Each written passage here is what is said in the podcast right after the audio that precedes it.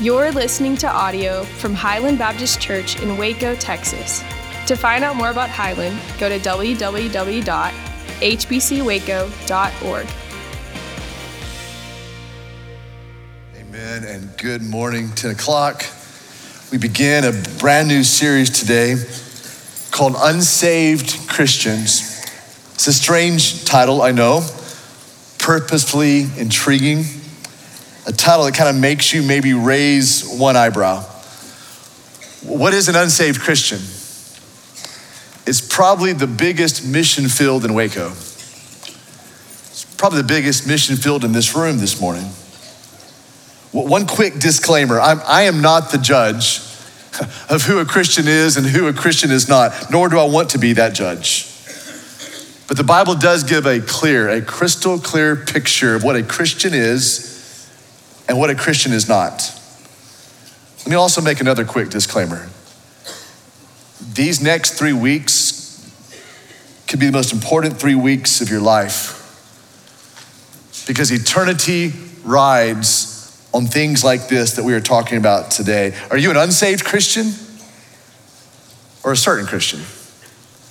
I know I need to quickly define what an unsaved Christian is because I've already gotten a lot of social media pushback this week when I just posted that we're going to begin a series called Unsaved Christians. I think a lot of people think that I'm an unsaved Christian now for even posting that. So let me say what this is an unsaved Christian is one who is Christian in name and in culture, but is not a new person in Christ. This person is a self titled Christian, but not a new creation in Christ. They call themselves Christian. They love the culture of Christianity. They love being around Christian people, godly people. They love the church. They love to serve. They, they know the lingo. They give. They may pray. They may read their Bible. They're moral, but they're not saved. They know about Jesus, but Jesus does not know them.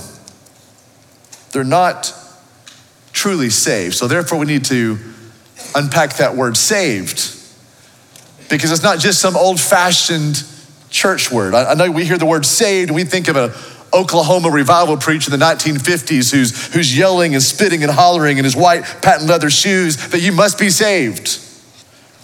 But saved actually is a biblical word, it's a Jesus word. Because all throughout Scripture, we are told that we need to be saved from the penalty of our sins. Being saved is a critical component of Scripture. It's, it's a critical component of your life and of eternity. So, with your copy of God's Word, let's go to perhaps one of the easiest books to find in all the Bible, the first book of the New Testament, the book of Matthew. Let's go to Matthew chapter 7 together. As you get there, if you have a red letter Bible, you may notice there's a lot of red letters around this part. This is Jesus preaching really his first big message it's called the Sermon on the Mount. It goes from Matthew 5 to Matthew 6 to Matthew 7. And Jesus covers a range of topics. But here in chapter 7, in the verse we're about to look at, the verses we're about to look at, he goes deep. He, he gets intense. Have you noticed that Jesus has a way of speaking about beautiful things, peaceful things, lovely things? Then all of a sudden he gets really intense. We're going to jump right to the intense part this morning. Matthew chapter 7, verse 13 and 14. Enter by the narrow gate. For the gate is wide and the way is easy that leads to destruction. And those who enter it by it are, are many. Operative word there, are many. Those who enter by it are many. For the gate is narrow and the way is hard that leads to life, and those who find it, operative word, are few. There's really three people here in this story, uh, in these passages. Those who reject the grace of Christ and they walk on a very wide road. It's an easy road, but it's a road that leads to destruction, to death, to hell. Then there are those in these two verses who have received the grace of Christ and they're walking a very narrow road. It's a, it's a difficult road. Few find this road, but that road is leading to life, it's leading to the kingdom, it's, it's leading specifically to heaven. But there really is a third person found in those two verses, and we're going to see this by context in just a second. Those who think they're on a narrow road, that are actually on a wide road. I'm going to call these people unsaved Christians. They, they look like Christians. They look on the outside like Christians. In their mind, they might even think they are Christians, but in God's mind, they are unsaved. So, which of these three categories do you think Jesus is going to talk about the most? Those who've rejected his grace, those who have received his grace, or those who think that they are believers, may even look like they're believers on the outside, but aren't truly changed. He's going to talk about those who say they're Christians or hope they're Christians but aren't. You can tell this by context. We're not going to read it, but verse, verse 15, 16, 17, 18, 19, 20 that follows this, Jesus talks about wolves that look like sheep on the outside, but on the inside, they're still wolves that they may wear the, the, the, covering of, of being a sheep, but they're not changed on the inside. Then he talks about trees that look like good trees and to begin to see the fruit of their lives and to begin to inspect their lives and see that those lives aren't, those, those trees aren't truly good because they're bearing bad fruit. And then, some of the harshest, most difficult words of Jesus in all the Bible Matthew 7, verse 21. Not everyone who says to me, Lord, Lord, will enter the kingdom of heaven, but the one who does the will of my Father who is in heaven. On that day, many, the exact same word that's used back in verse 13, on that day, many will say to me, Lord, Lord, did we not prophesy in your name and cast out demons in your name and do mighty works in your name?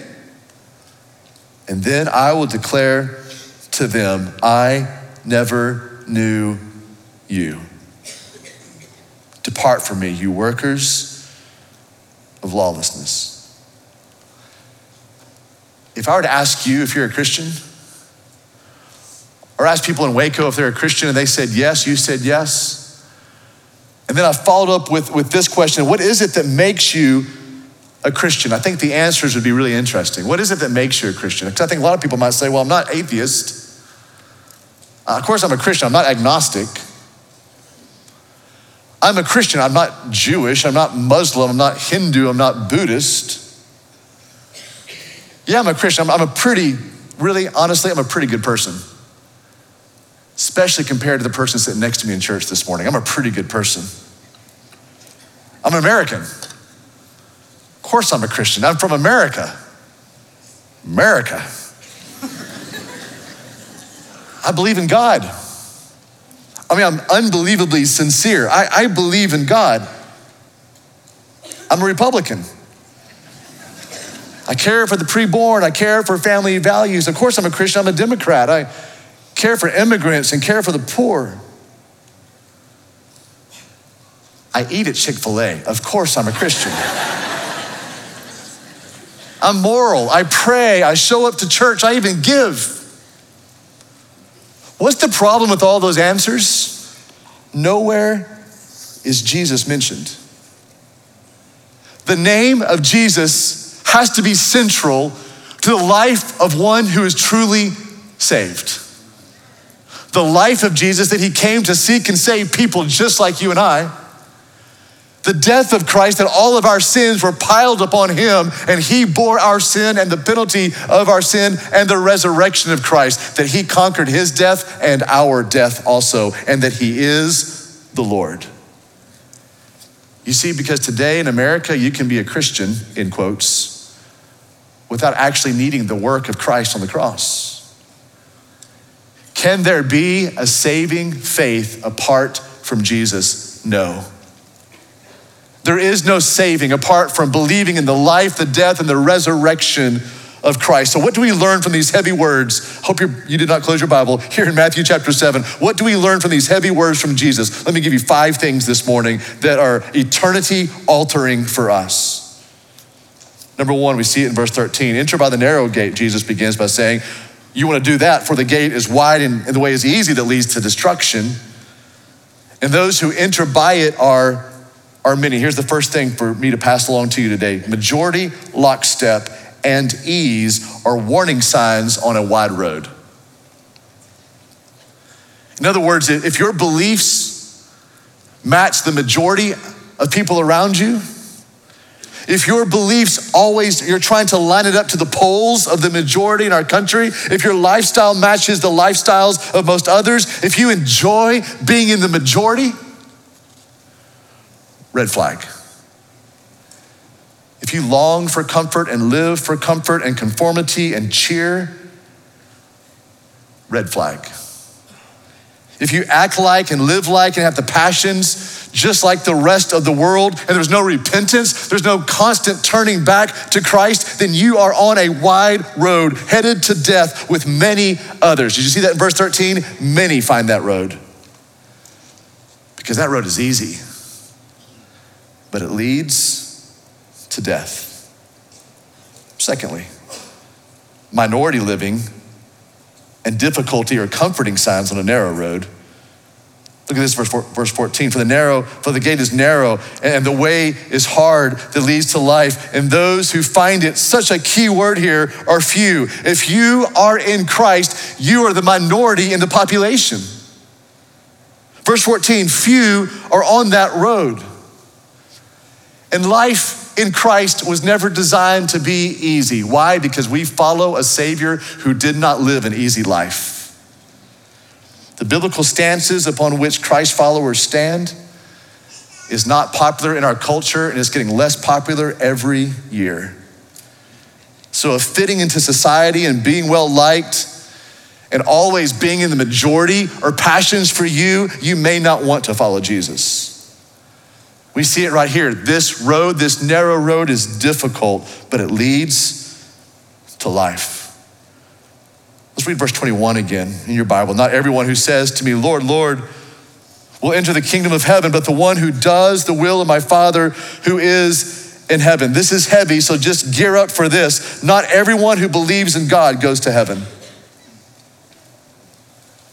And this is a sobering thought as we gather here in the South in the Bible Belt this morning, where 77% of Texans claim to be Christians, according to Pew Research. Uh, that can't be true because we wouldn't recognize this state if it was. But to truly believe in God means that you're truly receiving his son. You see, most people believe that God is a force, some distant deity, an idea. My least favorite phrase of all time, the big man upstairs. But to truly believe in God means you truly believe that his son, Christ, came for you died for you, rose for you. James, as he's writing, and I love his sarcasm here. I love the sarcastic nature of James here. James chapter 2, verse 19, you see on the screen behind me, James writes, You believe that there is one God? Good. Even the demons believe that. And they shake. So simply believing in God does not even separate you from the demons. The demons in hell believe there's one God. They believe there is a God. Believing that there is a God is not a saving faith. Believing that that God sent his only son, Jesus, that's where the saving faith comes from. Verse 22 on that day, that word again, we see it one more time. We saw it back in verse 13. On that day, many will say to me, Lord, Lord, did we not prophesy in your name and cast out demons in your name and do mighty works in your name? That's quite a list there in verse 22.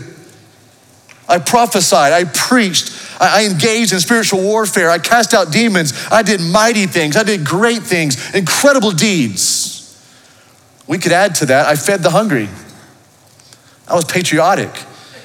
I served on staff at a church. I was a deacon. I was an elder. I was a lead pastor. I taught. I voted. I served in church. Good moral things can actually keep us from heaven.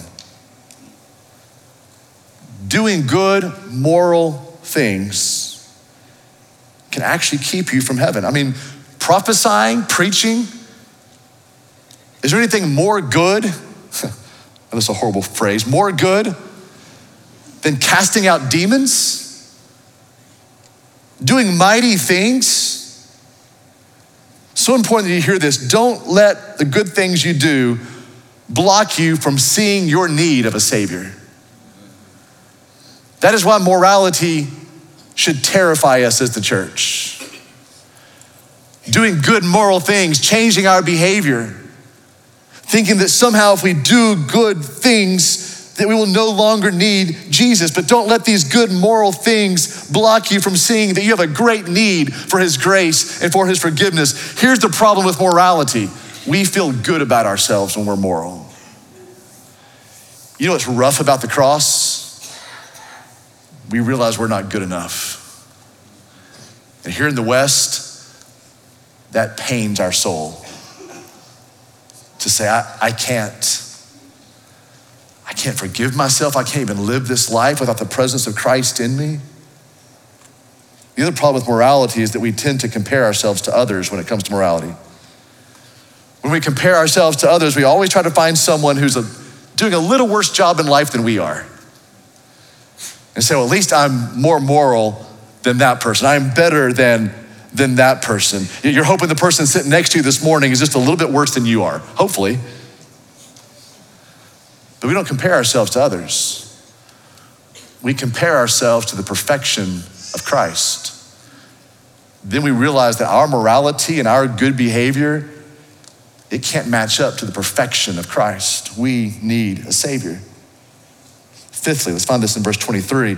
And then I, this is Christ speaking, I will declare to them, I never knew you. See, it's not about religion, it's not about morality, it's not about doing good things, it's about relationship, having a relationship with God through Christ Jesus. So Jesus says to them, the unsaved, quote, Christian, Christian unquote, I never knew you. So depart from me, you workers of lawlessness. Here's the fifth thing it's heavy.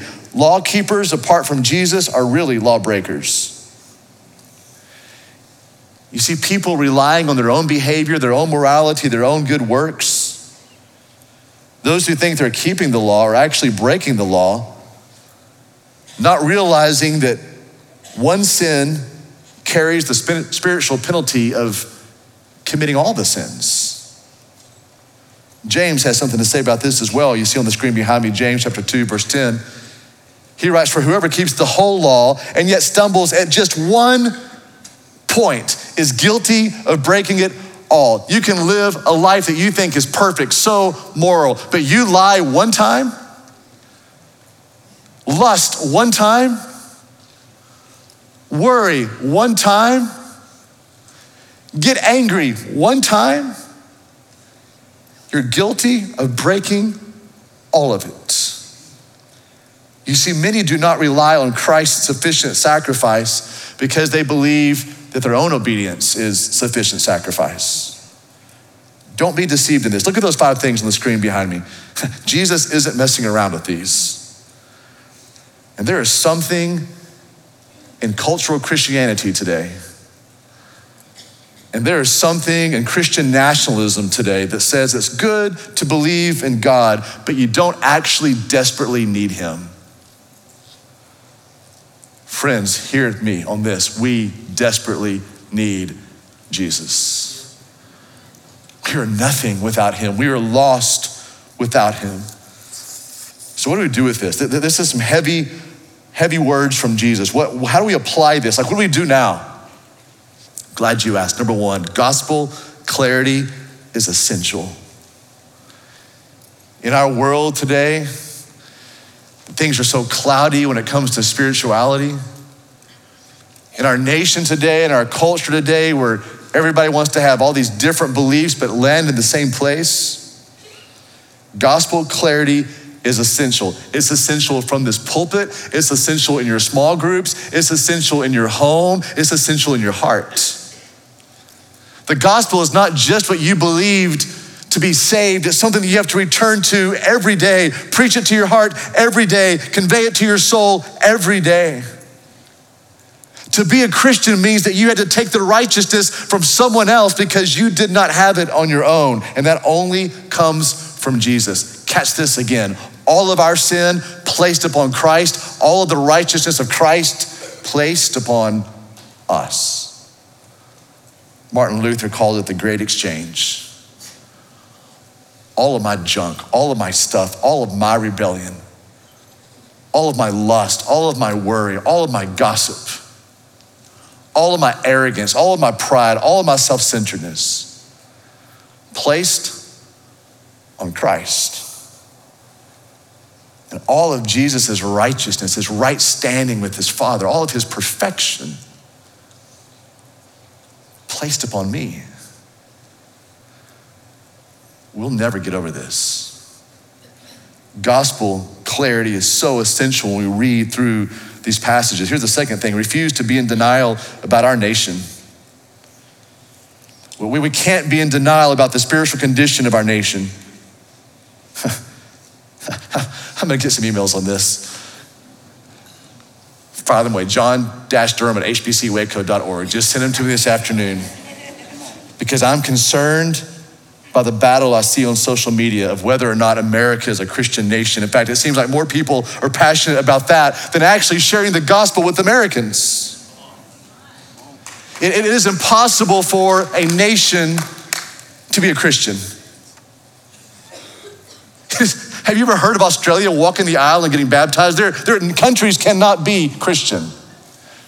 People can follow Christ your neighbors, your friends, your family. That's who can believe upon Christ Jesus. So let's don't be in denial about our nation. We live in a lost nation that does wicked things in the darkness and now wicked things in the light. Let's refuse to be in denial about our nation, but also refuse to be in denial about friends and family. Don't let morality or religiosity lull you into spiritual apathy about your family, about your friends. Well, she's a good girl. She was, she was baptized when she was five. He, he, he's a good guy. He, he went to church up until fifth grade. He, he prayed a prayer when he was in third grade. I mean, he's a good person. She's a good person. They, they love their church. You know, baptism and church membership are not spiritual rites of passage. One of the most deeply held false beliefs in our nation today is that all good people go to heaven. So make sure your sons and your daughters, your siblings, your spouse, your parents know that being good and doing good does not open up the door to the kingdom of God. There's a reason a good pastor will always put himself last at the funeral. Because at a funeral, I mean, the deceased sounds like a Nobel Prize winning person every time. Like, why do you know this person at all? I, you made him sound like he was the greatest one ever like who's ever walked the face of the earth. And so a good preacher always puts himself at the very end because you hear all these incredible things. Like Uncle Johnny, he was awesome. He loved his family. Uncle Frank, he's probably playing golf in the big sky right now. You hear all these great things, and then all of a sudden you have to come at the very end and go, all of those things are true. But none of those things get you to heaven.